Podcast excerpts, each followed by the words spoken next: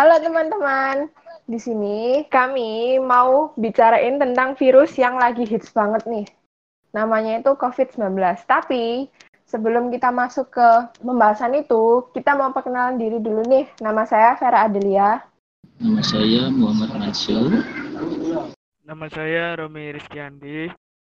Nama saya Renaldi Rizky. Nah, jadi sekarang kita masuk ke pembahasannya. Menurut kalian nih, COVID-19 yang sekarang lagi tren ini gimana sih? Waduh, sangat-sangat parah sekali. Sekarang COVID-19 ini sudah keliling dunia, sudah sudah parah. Ya, bisa di Indonesia juga juga parah. Ya kayak kayak di kota saya yang sudah kena satu menurut ya stay di rumah aja. Jangan keluyuran nanti kena corona. Ayo. Dari dari yang lain nih selain Mas Mansur mungkin dari Mas Renaldi atau Romi? Kalau menurut saya karena wabah corona ini eh, bangsa Indonesia saat ini sedang mengalami yang namanya penurunan harga nilai jual rupiah yang disebabkan oleh wabah ini. Untuk saat ini, langkah terbaik yang harus kita lakukan adalah untuk selalu mengikuti apa kata yang diarahkan oleh pemerintah. Nah, tapi kan nih, Rom, kan kamu bilang nurut sama pemerintah. Tapi kan sekarang kan juga banyak yang pekerja yang mungkin belum diliburkan karena mungkin perusahaannya belum menyadari bahayanya tentang COVID-19 ini. Menurut kamu itu gimana? Ya, kalau menurut saya pribadi sih ya, setiap perusahaan pasti mengerti tentang bahayanya wabah ini. Juga pasti para petinggi-petingginya, leader-leadernya itu pasti mengerti juga. Sehingga uh, setiap perusahaan pasti menyediakan yang namanya itu sekarang untuk saat ini yaitu jaga kesehatan melalui dengan menyediakan hand sanitizer, memakai masker, memakai sarung tangan supaya setiap karyawannya yang bekerja di perusahaannya dapat sehat tanpa tertular atau men, tanpa tertular atau menularkan.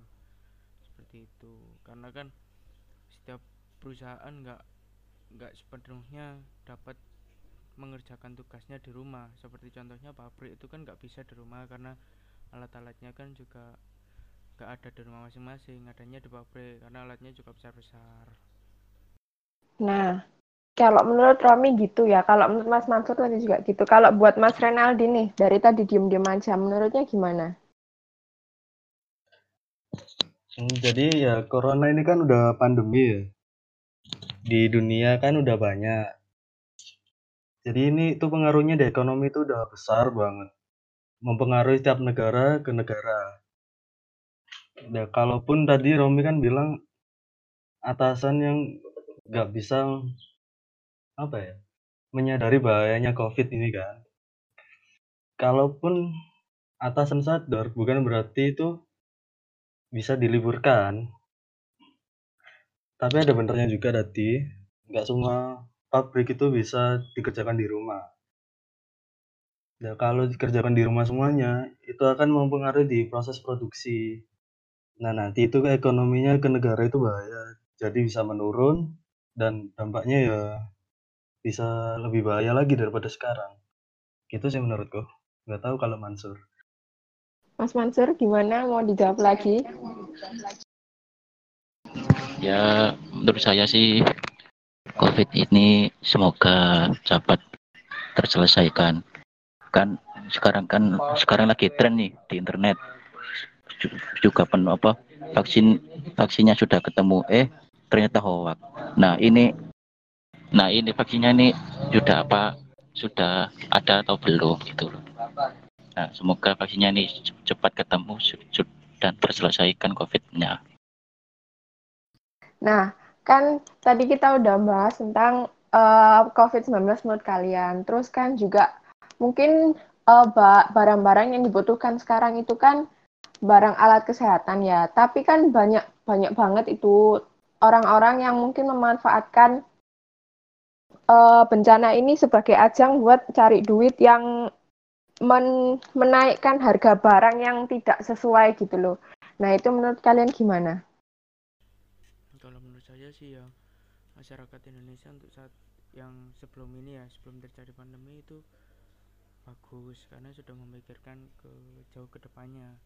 Karena kan ketika wabah ini tiba di Indonesia banyak e, mereka sudah memikirkan oh pasti nanti gini gini gini bakal nggak ada pemasukan gini. Jadi mereka bisa mempersiapkan mencari ide usaha itu. Tapi yang saya tidak tujuannya ketika mereka menaikkan harga dan mengambil untung tinggi tersebut. Uh, jadi gini ya tanggapanku. Sebenarnya kalau mau jualan alat kesehatan itu ya nggak apa-apa. Cuman kalau ngambil keuntungan yang banyak di atas penderitaan orang lain kan nggak etis lah maksudnya gitu. Ini kan bernyangkut dengan nyawa manusia. Kalau bisa ya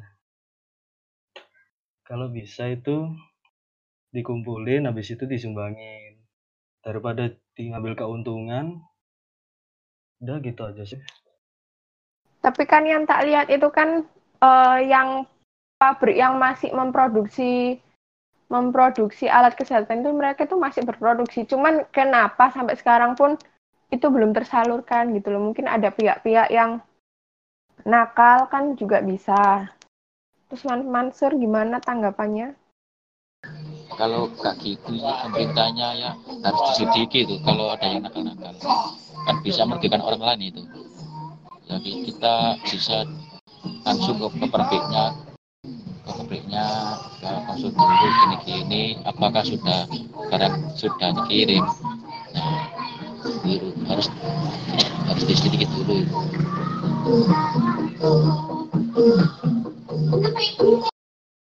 Ya, kalau menurutku sih orang-orang sih seharusnya jangan gitu ya. Soalnya kan kita semua di sini juga butuh kan nggak selamanya perekonomian kita semua di atas seperti kayak katanya Romin tadi. Jadi ya kepedulian antar sesama lah. Mungkin mereka kalau umumnya mau menaikkan harga mereka juga harus pikir-pikir kalau umumnya mereka yang ada di posisi keluarga pasien yang mungkin terkena atau harus diisolasi dan mereka mungkin nggak mampu untuk membeli itu ya gimana mungkin orang-orang yang yang seperti itu harus memikirkan jika keadaannya dibalik seperti itu. Nah, tadi kan kita udah bahas tentang mungkin karena adanya orang-orang yang nakal, jadinya mungkin alat kesehatan itu pun nggak tersampaikan. Nah, apakah ada hubungannya hubungannya dengan dengan pemerintah melockdown melockdown Indonesia ini maksudnya bukan berarti melockdown semua orang tidak bisa masuk. Mungkin bisa masuk, cuman itu hanya pengecualian. Soalnya kemarin saya lihat di berita itu jalan tunjungan tuh sempat ditutup dan tidak sembarang orang yang bisa masuk ke Surabaya. Itu menurut kalian tuh gimana sih? Apa sih uh, kayak bagusnya itu kenapa, buruknya juga gimana? Mungkin bisa dari Mas Renaldi dulu. Ya, kalau gitu itu kayaknya bukan lockdown deh. Itu kayak karantina wilayah. Jadi karantina wilayah sama lockdown itu beda jauh lah. Kalau karantina wilayah itu cuma hampir sama, hampir sama. Enggak, beda. Karantina wilayah itu harusnya yang di red zone. Kalau lockdown itu satu negara harusnya gitu. Nah, kalaupun Indonesia di lockdown, itu pengaruhnya ke ekonomi itu lebih bahaya daripada kayak sekarang. Jadi ya baiknya itu ngambil ya kayak di Surabaya itu kan, kan lockdown lokal. Sebagian jalan ditutup iya. Lockdown lokal emang. Tapi itu kalau terus-terusan akan berimbas ke perekonomian. Iya. Iya akan ekonomi akan menurun. Nah dari ekonomi menurun itu kan nanti itu lebih bahaya. Iya mas, mas Renaldi benar. Kalau menurut saya pribadi sih emang bisa disebut juga sebagai lockdown wilayah tapi masyarakat pada umumnya tahunya itu lockdown itu suatu negara suatu arahan yang diberikan oleh pemimpin negara untuk melakukan hal tersebut dan itu harus diikuti sedangkan kalau karantina wilayah itu hanya sebagian wilayah saja dan itu di, bukan diberikan oleh uh, apa namanya bukan diberikan oleh presiden. Nah kalau menurutku yang dilakukan pemerintah Surabaya itu sudah merupakan langkah yang bagus sih. Kenapa? Uh, tahu sendiri masyarakat Surabaya itu double-double. Jadi walaupun udah tahu kondisinya seperti ini tidak mengenal rasa takut gitu loh. Sehingga mungkin dengan salah satu cara itu mereka uh, mereka memiliki pikiran bahwa masyarakat Surabaya itu harus stay di rumah jaga kesehatan jaga kondisi. Seperti itu. Menurut saya sih ya itu langkah yang bagus sih. Saya setuju. Tetapi juga bisa saya beri contoh seperti halnya di Italia walaupun pemerintahnya sudah melakukan lockdown besar-besaran pada tiap harinya itu jumlah korban jiwanya terus bertambah. Berarti dapat disimpulkan juga bahwasanya lockdown bukan menjadi suatu solusi untuk apa untuk menangani wabah ini. Mungkin solusi yang dapat dilakukan adalah masyarakatnya Indonesia sendiri sih harus bisa sadar jadi tentang menjaga kebersihan terus apa itu namanya jaga jarak. Itu sih yang lebih utama sih. Karena kan e, corona tidak dapat dilihat dari bentuk fisik langsung gitu hanya bisa walaupun siapa itu namanya penderitanya sendiri pun juga tidak tahu apakah mereka terkena virus corona atau enggak. Kalau dari aku sih, kalau karena karantina wilayah sih juga mungkin yang ngebuat perekonomian turun juga. Apalagi kan kita nggak tahu sampai kapan covid ini bakal berlanjut. Kan apalagi sekarang mau ramadan kan biasanya kan orang-orang mungkin kalau ramadan kan kebutuhannya jadi jadi lebih banyak. Terus juga mungkin katanya isu-isunya juga nggak boleh namanya mudik. Jadi mungkin akan tetap di kota-kota sendiri. Nah lalu nih kita mau membahas tentang harapan kita nih setelah lockdown berakhir. Atau mungkin ada kan hashtag di rumah aja. Nah, kalian nih mungkin bisa bagi cerita nih, kalian di rumah aja itu ngapain aja, mungkin nugas atau gimana, mungkin bisa diceritakan. Kalau saya sih rebahan sama tugas itu. Dan bisa juga ngopi-ngopi. Ya sebenarnya sama sih rebahan, habis itu nugas. Paling ya kalau udah bosen gitu ngegame. Ya udah ngapain lagi kan gitu. Kuliah online mungkin. Yang lain mungkin yang yang sekarang masih ada di warkop atau di mana gitu mungkin gimana? Nah, kalau saya sih ya di rumah ya sama sih tiduran, makan, tidur, makan, tidur, makin gendut saya. ya mungkin nyambi kuliah online nugas. Tapi kalau saya sih saya lebih gimana ya benar kondisi saat ini lagi saat genting tapi uh, saya nggak mau apa ya nggak mau gitu kalau banyak diam saja di rumah. Karena kan masih banyak juga orang di luar yang bekerja membuka usahanya wirausaha gitu loh seperti warkop. Itu kan nggak mungkin tutup belum lagi kan nanti jika apa mereka itu yang punya tanahnya sewa terus untuk nanti makan sehari harinya jadi ya hitung hitung ada niatan membantu mereka tetap berjualan gitu loh melanjutkan hidup. Karena kan ya mau gimana lagi kalau semisal mereka semua tutup uh, kalau enggak ya enggak ada yang beli kan kasihan nanti perekonomian di Indonesia juga akan menurun lebih drastis lagi daripada sekarang. Kalau saya sih gitu. Tapi meskipun kita kita mau membantu mereka untuk mengembangkan perekonomian tapi kita harus ingat untuk menjaga jarak dan menjaga kebersihan. Jadi mungkin kan ada beberapa anjuran nih. Kalau omnya kan, kan kita biasanya salaman itu kan pakai telapak tangan. Tapi kan sekarang bisa diakali dengan sikut atau gimana terus juga jaraknya kan mungkin biasanya kan deket satu meter mungkin itu yang bisa kan satu kilo ya iya kejauhan mas hmm. Nah, kan mungkin itu bisa dibuat untuk mengantisipasi. Nah, Jadi harapannya gimana ya? ya harapannya gimana ya? Mungkin dari kalian bisa Ya. diutarakan, apalagi menyambut bulan suci nih. Yang biasanya kan orang-orang sering bersilaturahmi, sering kayak bahasanya sholat tarawih pun kan berjamaah semua. Itu gimana? Ya sementara ini mudik apa di stop dulu ya biar tidak menyebar ke mana-mana virusnya. Mungkin kalian itu kelihatan sehat. Tapi ternyata membawa virus. Kan nggak tahu gitu. Bagi saya kalau setiap kampung itu dikasih bilik-bilik yang kayak di viral internet-internet gitu. Kasih bilik buat kendaraan yang keluar masuk gitu biar enak. Biar tidak biar aman ya. Bilik steril. Itu Bilik udah steril. udah ada sih di mana gitu. Cuman kan Iya. mungkin di Surabaya kan masih belum ada. Cuman soalnya mungkin sarana prasaranya juga belum memadai juga kan mungkin gitu. Nah, menurut yang lain menurut Rom ini harapannya gimana Rom?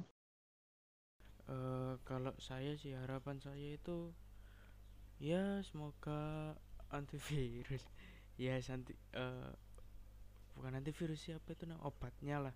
Obat dari virus ini cepat ketemu supaya masyarakatnya hilang apa bukan menghilang apa itu nama menghilangkan dapat hilang lah eh, apa itu namanya Fuck. ya kalau menurut saya sih ya ya harapan saya sih semoga masyarakat Indonesia jadi lebih sadar akan pentingnya kebersihan. Terus yang kedua itu semoga apa itu namanya eh, obat obatnya itu cepat ketemu supaya masyarakat bisa kembali beraktivitas seperti semua lah. Terus dan juga eh, perekonomian di dunia itu bisa berjalan kembali tidak seperti ini. Dan pastinya masyarakat jadi tidak takut lagi tenta- karena wabah ini. Dan masyarakat pun bisa kembali semangat gitu loh. Nah, itu harapan saya. Ya, semoga virus corona ini cepat pergi. Biar biar corona ini bertamunya tidak usah lama-lama ke Indonesia. Kan Indonesia panas ya. Amin. Ad- mungkin ada yang mau nambahin sesuatu? ya kalau saya mau tambahan sih ya tetap taati anjuran dari pemerintah.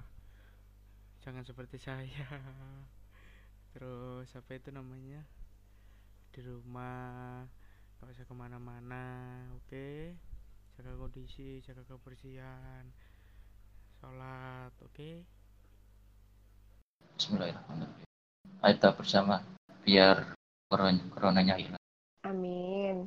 Semoga Amin. bangsa Indonesia disterilkan dari virus yang mematikan. Soalnya menurut berita yang saya terima juga per hari ini mungkin yang positif udah 1200. Jadi dihimbau buat kalian-kalian semua tetap jaga kebersihan, jaga jarak satu meter, jaga jarak aman, dan juga mungkin yang lain.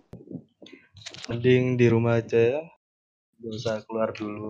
Kalau nggak penting-penting banget. lah. Stay di rumah, Saya keluar cuma saya keluar sama cari-cari. cari-cari bahan mungkin mungkin buat tugas-tugas mungkin kan sekarang kan para mahasiswa sama mahasiswa kan mungkin karena adanya kuliah online kan mungkin tugasnya jadi semakin menumpuk. Jadi mungkin stay di rumah aja ikutin anjuran pemerintah biar kita juga membantu memutus penyebaran virus corona ini. Paketan habis. waduh silahkan. Ya. bisa mungkin diaspirasikan kepada sekolah masing-masing ya Ya kan sekarang Unika kan sudah ada itu betul apa paketan gratis 300 ribu. mungkin itu salah satu upaya kampus ya kita. eh, eh, buat Buat mahasiswanya nggak keluar rumah. ah, betul sekali banyak juga kampus yang udah seperti itu Kan kita sebagai warga Indonesia harus mematuhi aturan pemerintah yang dilakukan. Harus stay di rumah aja. Dan jaga kebersihan. Ya habis keluar harus masuk rumah langsung cuci tangan. Saya keluar. Cuma saya keluar sama cari-cari. Dan mungkin di setiap rumah harus ada yang namanya sabun cuci tangan ya teman-teman. Soalnya kita kan nggak pernah tahu nih kita nempelin kuman dari mana. Jadi sebaiknya harus wajib sedia namanya sabun cuci tangan. Oke teman-teman, sudah? Nah, mungkin itu saja yang bisa kita sampaikan dalam podcast kali ini. Kita berharap semuanya stay safe, terus ikuti anjuran pemerintah, dan jaga kebersihan. Dadah, Assalamualaikum.